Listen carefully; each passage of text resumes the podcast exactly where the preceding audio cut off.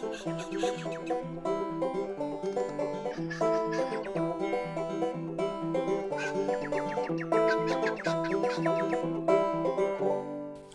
and welcome to the Biology Society of South Australia podcast, where we bring you conversations on all things biology in our state. Joining you again this year in 2020, your host, Bradley Bianco. So, it's been a pretty crazy start to the year for all of us, and it's taken me a bit longer to get the podcast off the ground than I was hoping it would.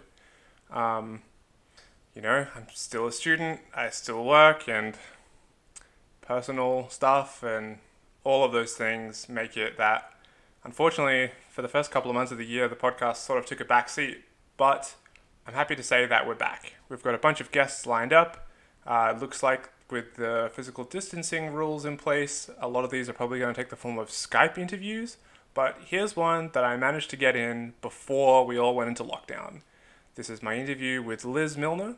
Liz is the president of the Friends of Black Hill and Morialta Conservation Parks, and she really goes into what the Friends group is all about, what they've done, and really interesting and ingenious ways of engaging audiences that wouldn't otherwise get a chance to go out and lend a hand in bush care. So let's hear it.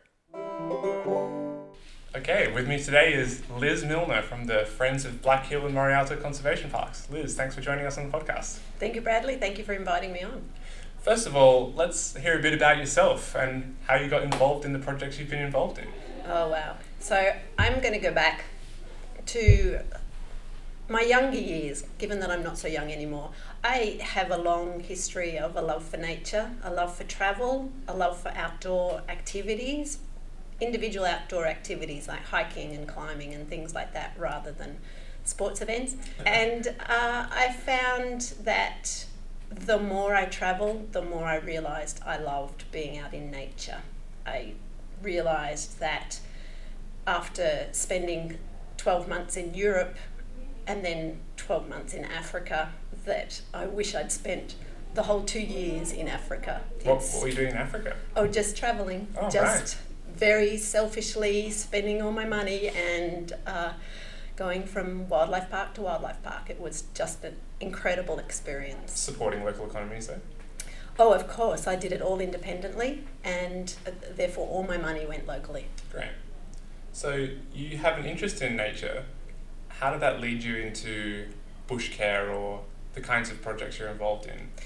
That's really interesting because I often question why I wasn't volunteering before I came to Adelaide, but I wasn't. Before I came to Adelaide in 2009, I didn't do any volunteering. And when I came here, I had just decided to retire from full time work. So I went out and I tried to find volunteering opportunities that connected with me.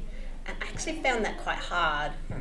Uh, particularly being in a new city. So I didn't really have people to who were contacts to say, well, you know, what's out there? What can I do?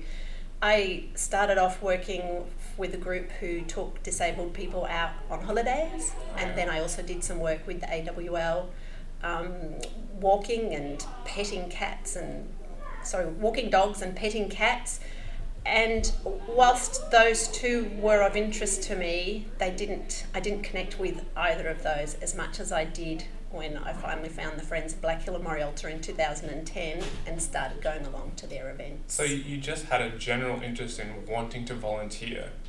Uh, being in a new city, needing to do something, knowing that sitting at home all day on your own is just a really dumb idea, and wanting to give back, wanting to find something that I was passionate about. Yeah. This is after not having a career in a nature based industry no, I had a career in IT, so I, I am officially a dinosaur. I worked on COBOL programs for most of my professional life, and I always knew that whilst I was very good at the logic, at the end of the day, I spent every weekend out and about as much as possible in southeast Queensland, where I came from. And how did you find the Friends of Black Hill and Murray uh, we were wondering. We, I knew it existed already, and I'll have to admit at the time I was feeling the effects of the global financial crisis, and I went.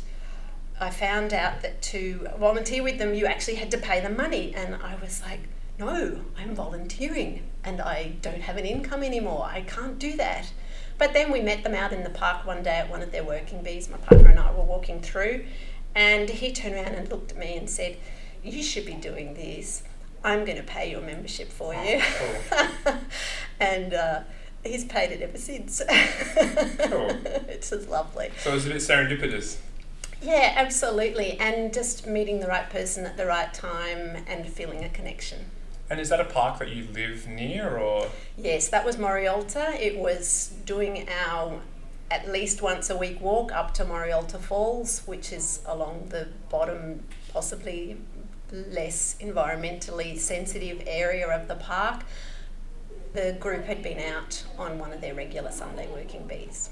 We just encountered them. Maybe you could give us a bit of a description of the park. What can one expect to find at Morialta if they have never been there before? Like you mentioned a waterfall and it's sort of famous. I mean, Morialta, it's an indigenous word, right? Morialta is an indigenous word. We believe it's actually a um, a bit of a anglicising of an indige- yeah, indigenous word.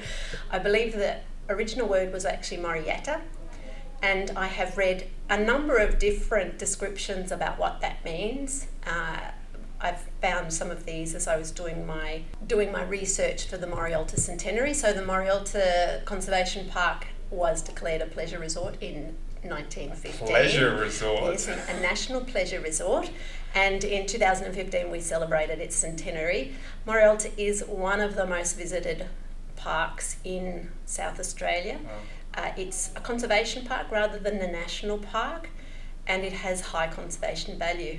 However, it has a huge appeal to the public because it has the three sets of waterfalls, first falls being the first falls imaginatively named, being the most popular.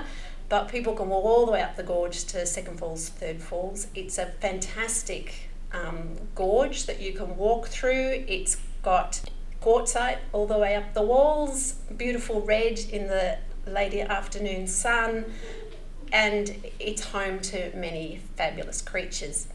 And the top of the park is just incredible because it's full of really high quality bush that supports a couple of our very important nationally endangered species.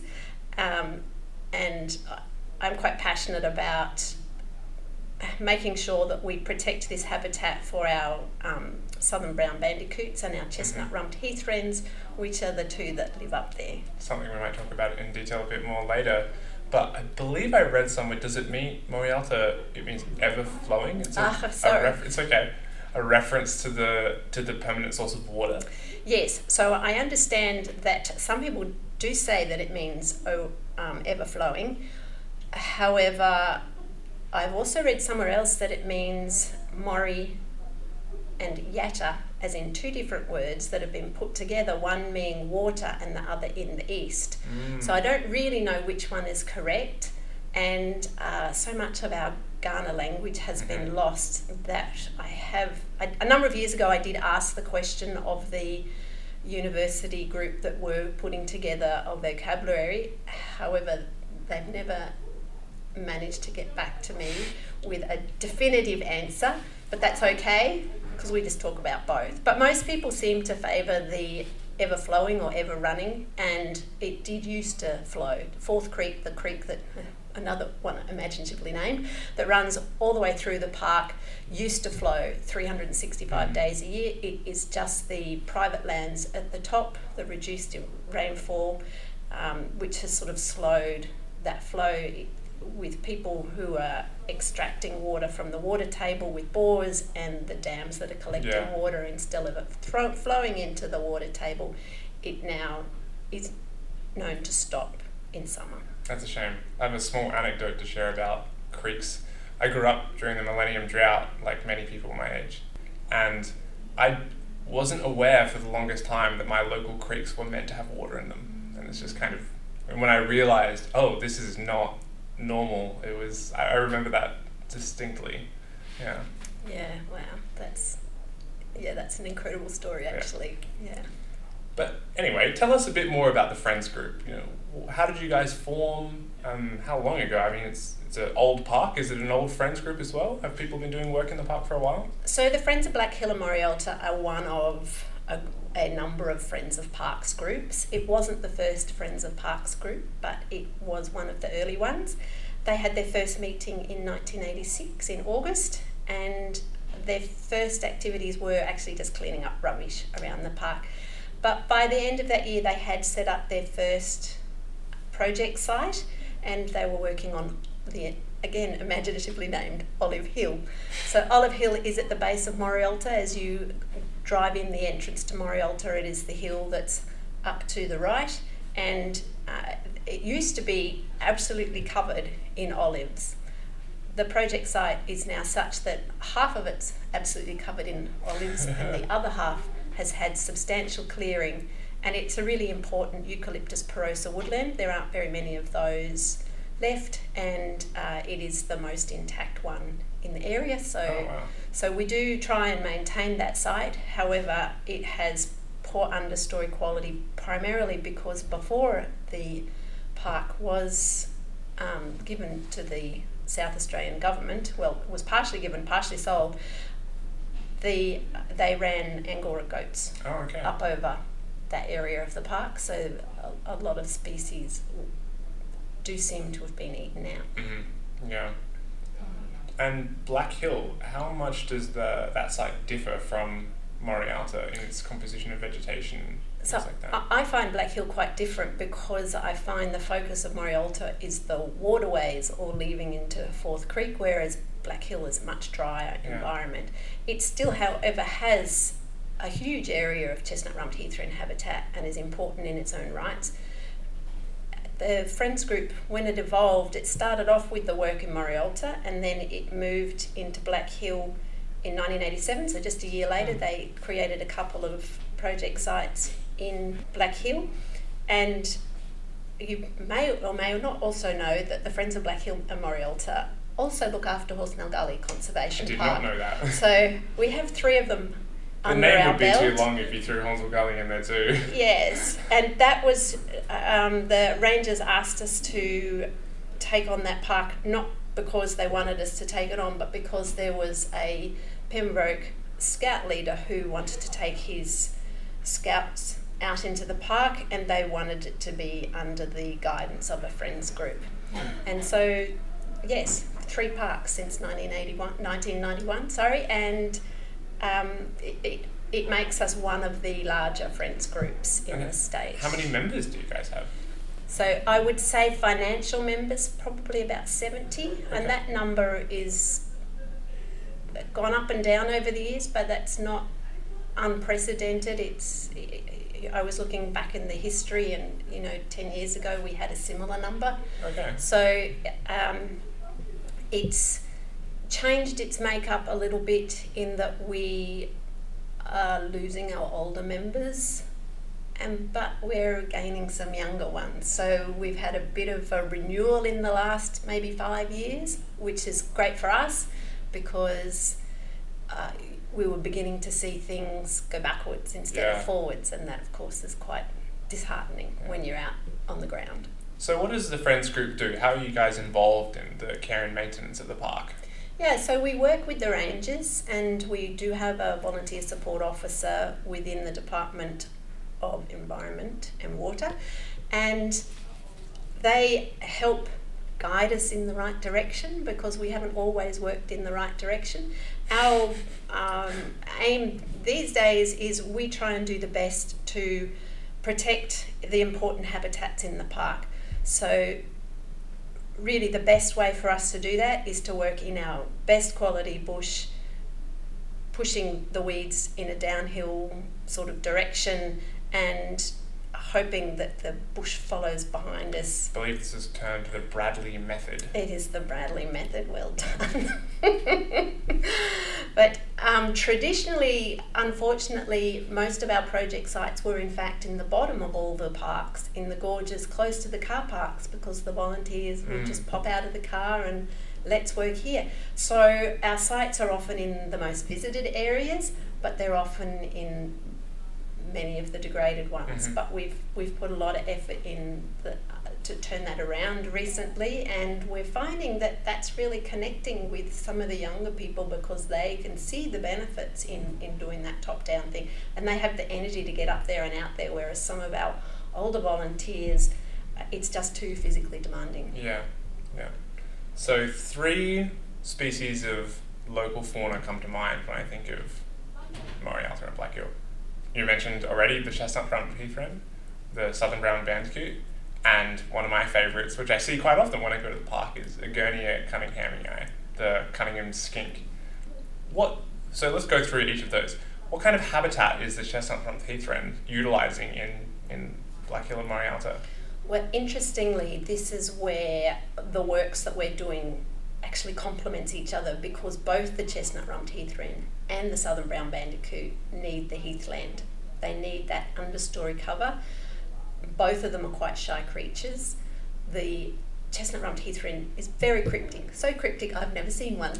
Even though the group has chosen it as our logo, and we've chosen it as our logo because from talking to our local district ecologist, he mentioned to us that without the Morialta, Black Hill, Horsnell Gully heathland, which is currently supporting a viable population of heath wrens, if we were to lose those three parks, in, in say a fire event, Mm. we would possibly lose the chestnut rumped heath wren from the Adelaide and Mount Lofty area.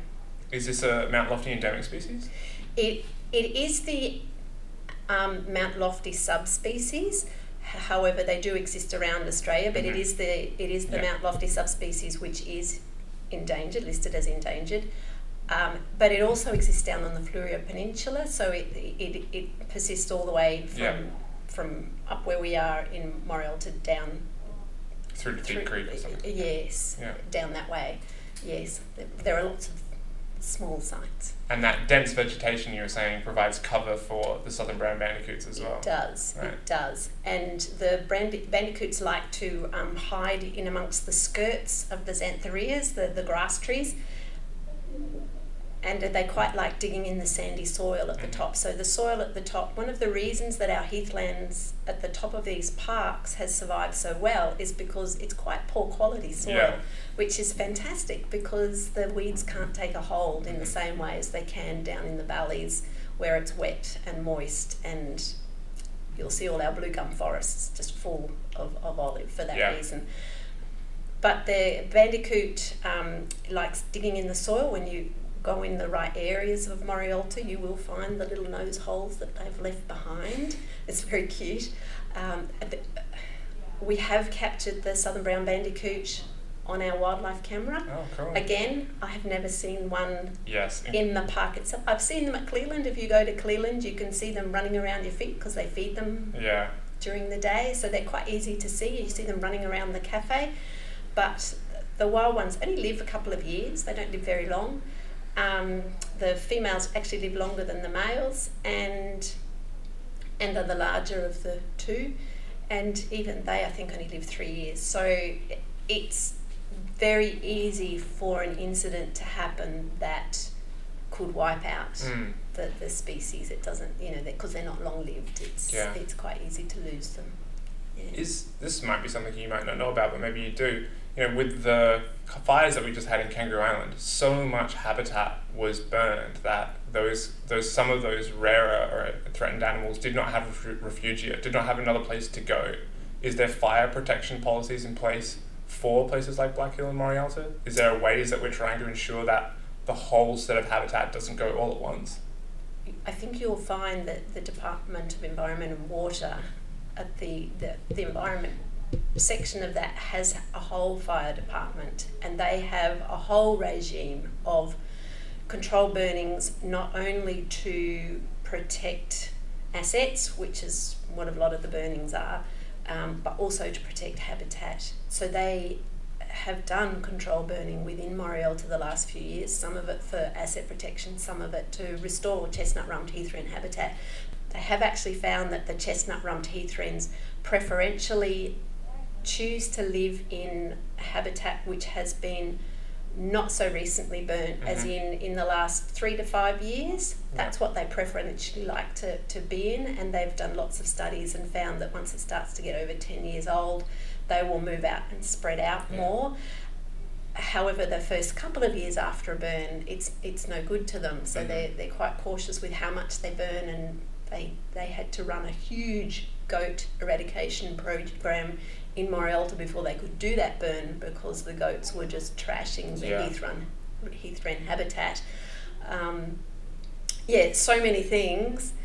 And uh, I also know that they've done work, the fire department has done work with um, endangered orchids, and, and there are other endangered species that respond well mm-hmm. to fire going through. So, yeah, it lots, must it must be a it must be a logistically difficult thing to manage when you're we're left with such small pockets of habitat that to create that mosaic to have those different age classes which benefit different species at different times that must be really difficult especially in i mean you can see morialta from the city like it's yes. right there it's so close to the urban environment it must be very difficult to manage.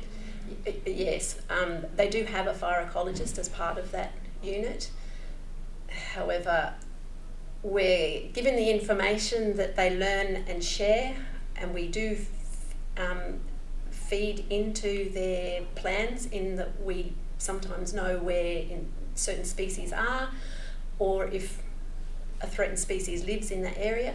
However, yeah, they're highly qualified and they do it really without us. We just work with them. Yeah. Yeah. yeah. So you're kind of the boots on the ground yeah, well, so I need to go back and say before I started my volunteering, I had no knowledge about plants or animals except the things that I'd learned as a general member of the public.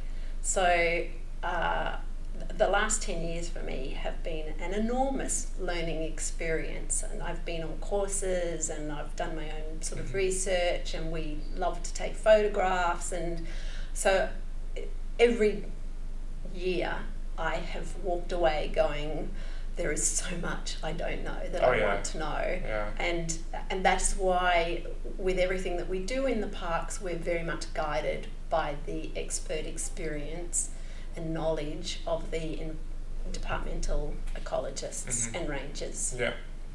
And that last species I mentioned, the Egernia, the Cunningham, Cunningham skink. skink. Yes. Another threatened species, right? Yeah. Yeah. So yeah, they're considered rare. Um, well, so they get. they have two designations: they, one at the Mount Lofty level and one at the state level. Well, and there's yes. And, and, and this is you know, it's vulnerable one's, in the lofties, yes, rare in one's, the state. Yeah, one's vulnerable and the other's rare, and they both come under the guise of a threatened species. Mm-hmm I understand that the Morialta population is relatively secure mm-hmm. in that it's there's a really successful family that lives there. However, if something were to happen to that family, how would that change? We're not sure. We do know that there are at least four different sites that have the Cunningham skinks, and we're beginning to understand a bit of a picture of how they do try and spread out and habitat other areas. And we have a member that lives beside the park, and he's got one that lives in his wood heap. Right. So they can survive in other places. They just preferentially yeah. prefer the north facing sunny aspect in amongst the rocks, and they need places that are cool enough to hide under in mm-hmm. summer and warm enough to keep them comfortable in winter. And yeah. I was wondering what is some of the work that the Friends group has been doing that you guys are most proud of? Oh, gee, that's a hard one. I would say in the last five years, possibly turning our focus into our threatened species areas. And I created Incredible Mythical Beast last year, which mapped out for all of our members exactly where we'd worked and what we'd protected and after years of working in a number of small areas, all of a sudden we had covered hectares of area that was now clear of weeds, whereas when we'd sort of started in there, it, it was all beginning to look a bit threatened. So for me, I think that's that's certainly what I'm most proud of what we've achieved. Over the years, the Friends has done an incredible amount of work with, with school children. We have a um, we have some people that take out school children every week from Pembroke High School, and they take them out, talk about the work we do, why we do it, and then the kids get involved in it's all part of their community, their community program, which encourages the children to get out and and be part of different areas in, in a volunteering aspect. So, community engagement is that a big focus for the Friends group? Yeah, so I did get a bit sidetracked with my last answer. Sorry. That's okay. Community engagement is something that we try really hard to, to try and do different things to get people engaged. We've tried running bio blitzes and citizen science events, and people love them. However, that doesn't seem to translate to people coming out and working on the ground. Mm. So we love the educational aspect of that, but our passion really is trying to save these creatures. So our passion has been, you know, trying to get people engaged in our group itself. The other thing we've found is is, is connection. If you've got people who connect with a place, then you can f- find people who care enough about it to Mhm. come along and make a difference. And in that respect, our Crag Care project has been incredibly successful. So, tell us a bit about what Crag Care is for people who don't know. So I'm going to start with the fact that I was a climber before I was a volunteer, and I was actually on the Climbing Club of South Australia committee when I was wo- first working as a volunteer in Black Hill and Morialta. And I identified that there were areas of our climbing area. So, a crag, if you look up the description, is a rocky outcrop, but climbers call the places they go and climb the crag. In fact, there's a whole website Yeah. called The Crag that lists all the climbs. Great website. and uh, we realised that there were olives in the way of climbs, there were blackberries growing over climbs, and I went along to my committee meeting with the climbers and said, Look, guys, you know, how would you feel about doing some work to remove these? And I got a lot of support from the committee, and then I went to the department and said, Hey, I've got a group of young people who are keen to come out and work how do you feel about that? And they said, well, we'd really like you to do that with the Friends group. And I said, oh, that's okay. I'm on the Friends committee too. I'll go talk to them. So it, it took actually many, many months before we had all the right permissions, but finally in May 2014, we held our first Crag Care. And I will admit that my partner and I were terrified about how many people might turn up because the climbing club has over 600 people on its e- Wow. emailing list. It's, it's huge.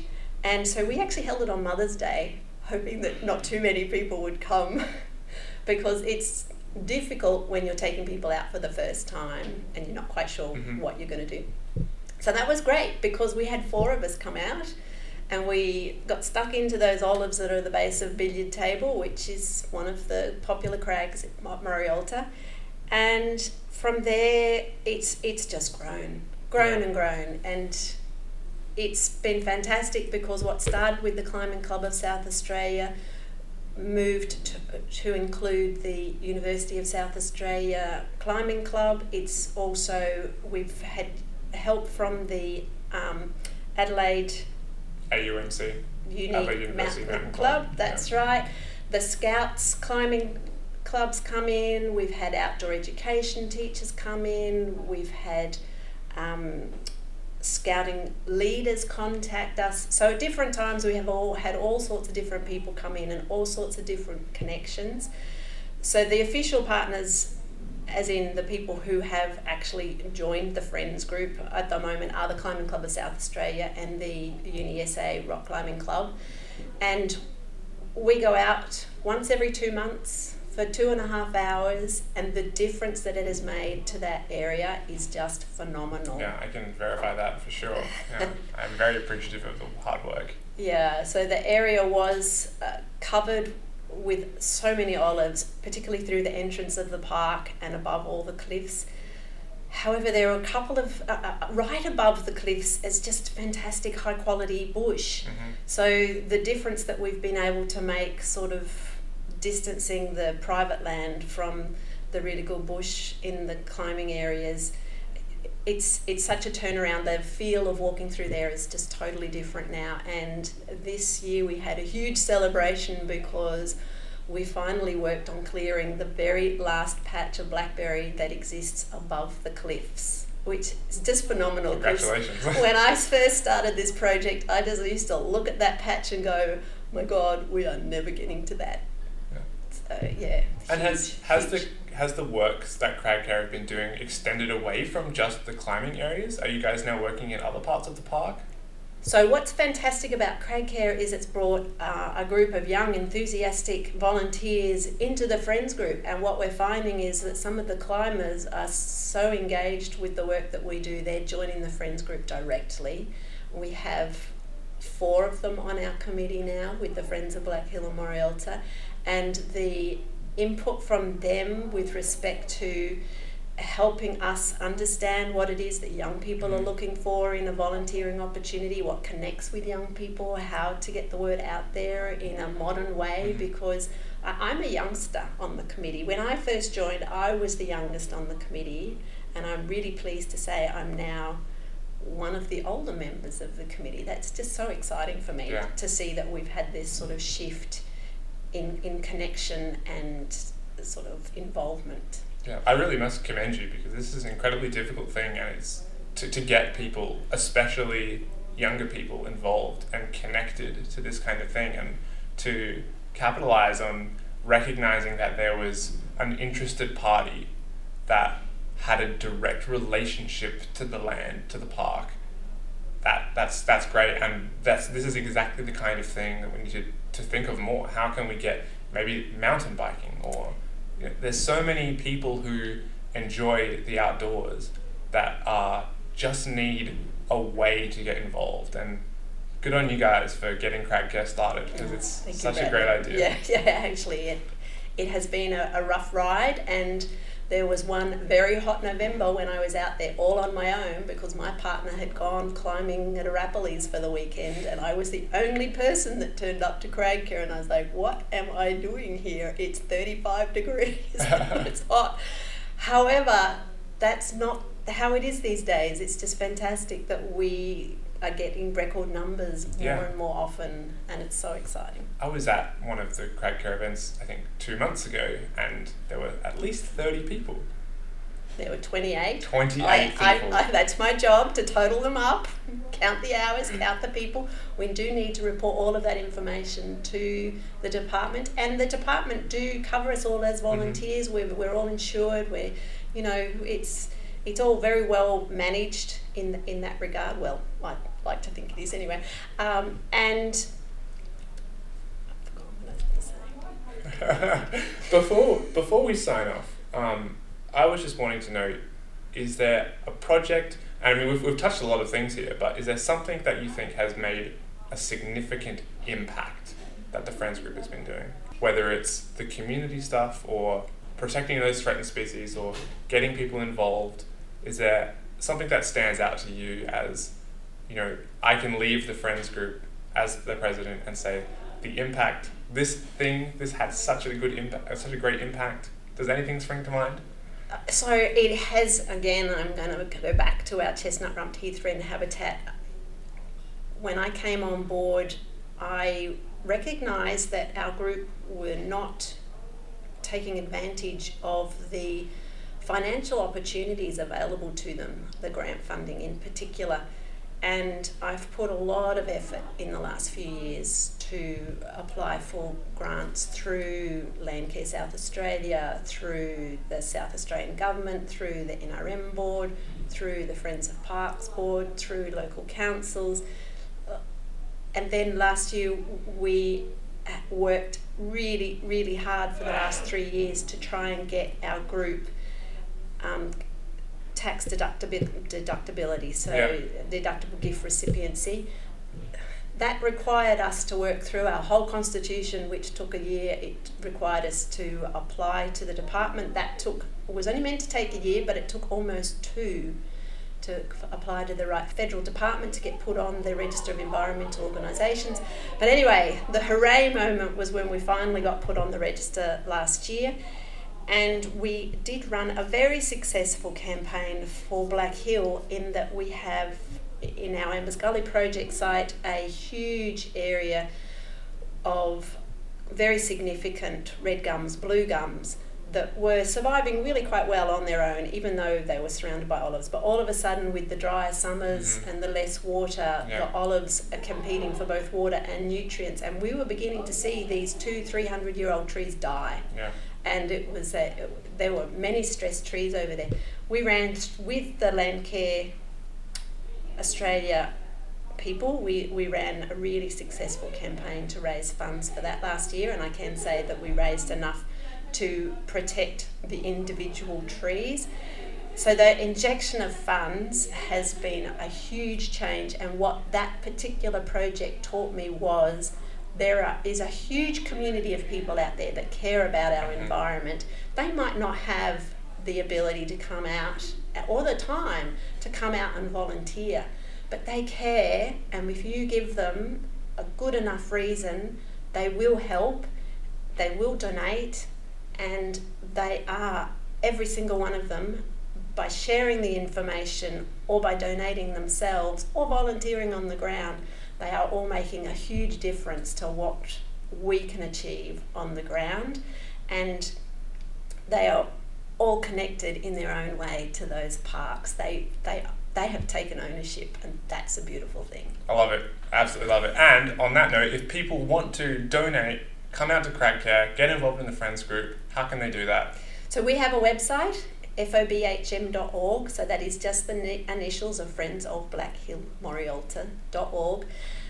On there, it lists all of our upcoming working bees. We have a Google Diary that you can download and add to your Google Diary if you wish.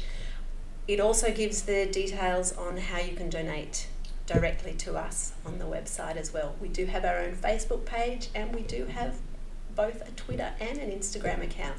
But I will say that um, some of us aren't so good at keeping those up to date. We're not as young as we used to be. Well, we'll link to we'll link to all of those places that people can find you in the show notes. And if they want to make a don- donation, that's tax deductible now. It sure is, and it's such a good feeling because it makes me feel legitimate. Great. Well, thanks so much, Liz. It's been great. Thanks, Bradley. Cheers. Thank you for listening to today's podcast. This podcast was produced with the support of the Biology Society of SA. If you would like to contribute to the Biology Society, visit www.biologysocietysA.com.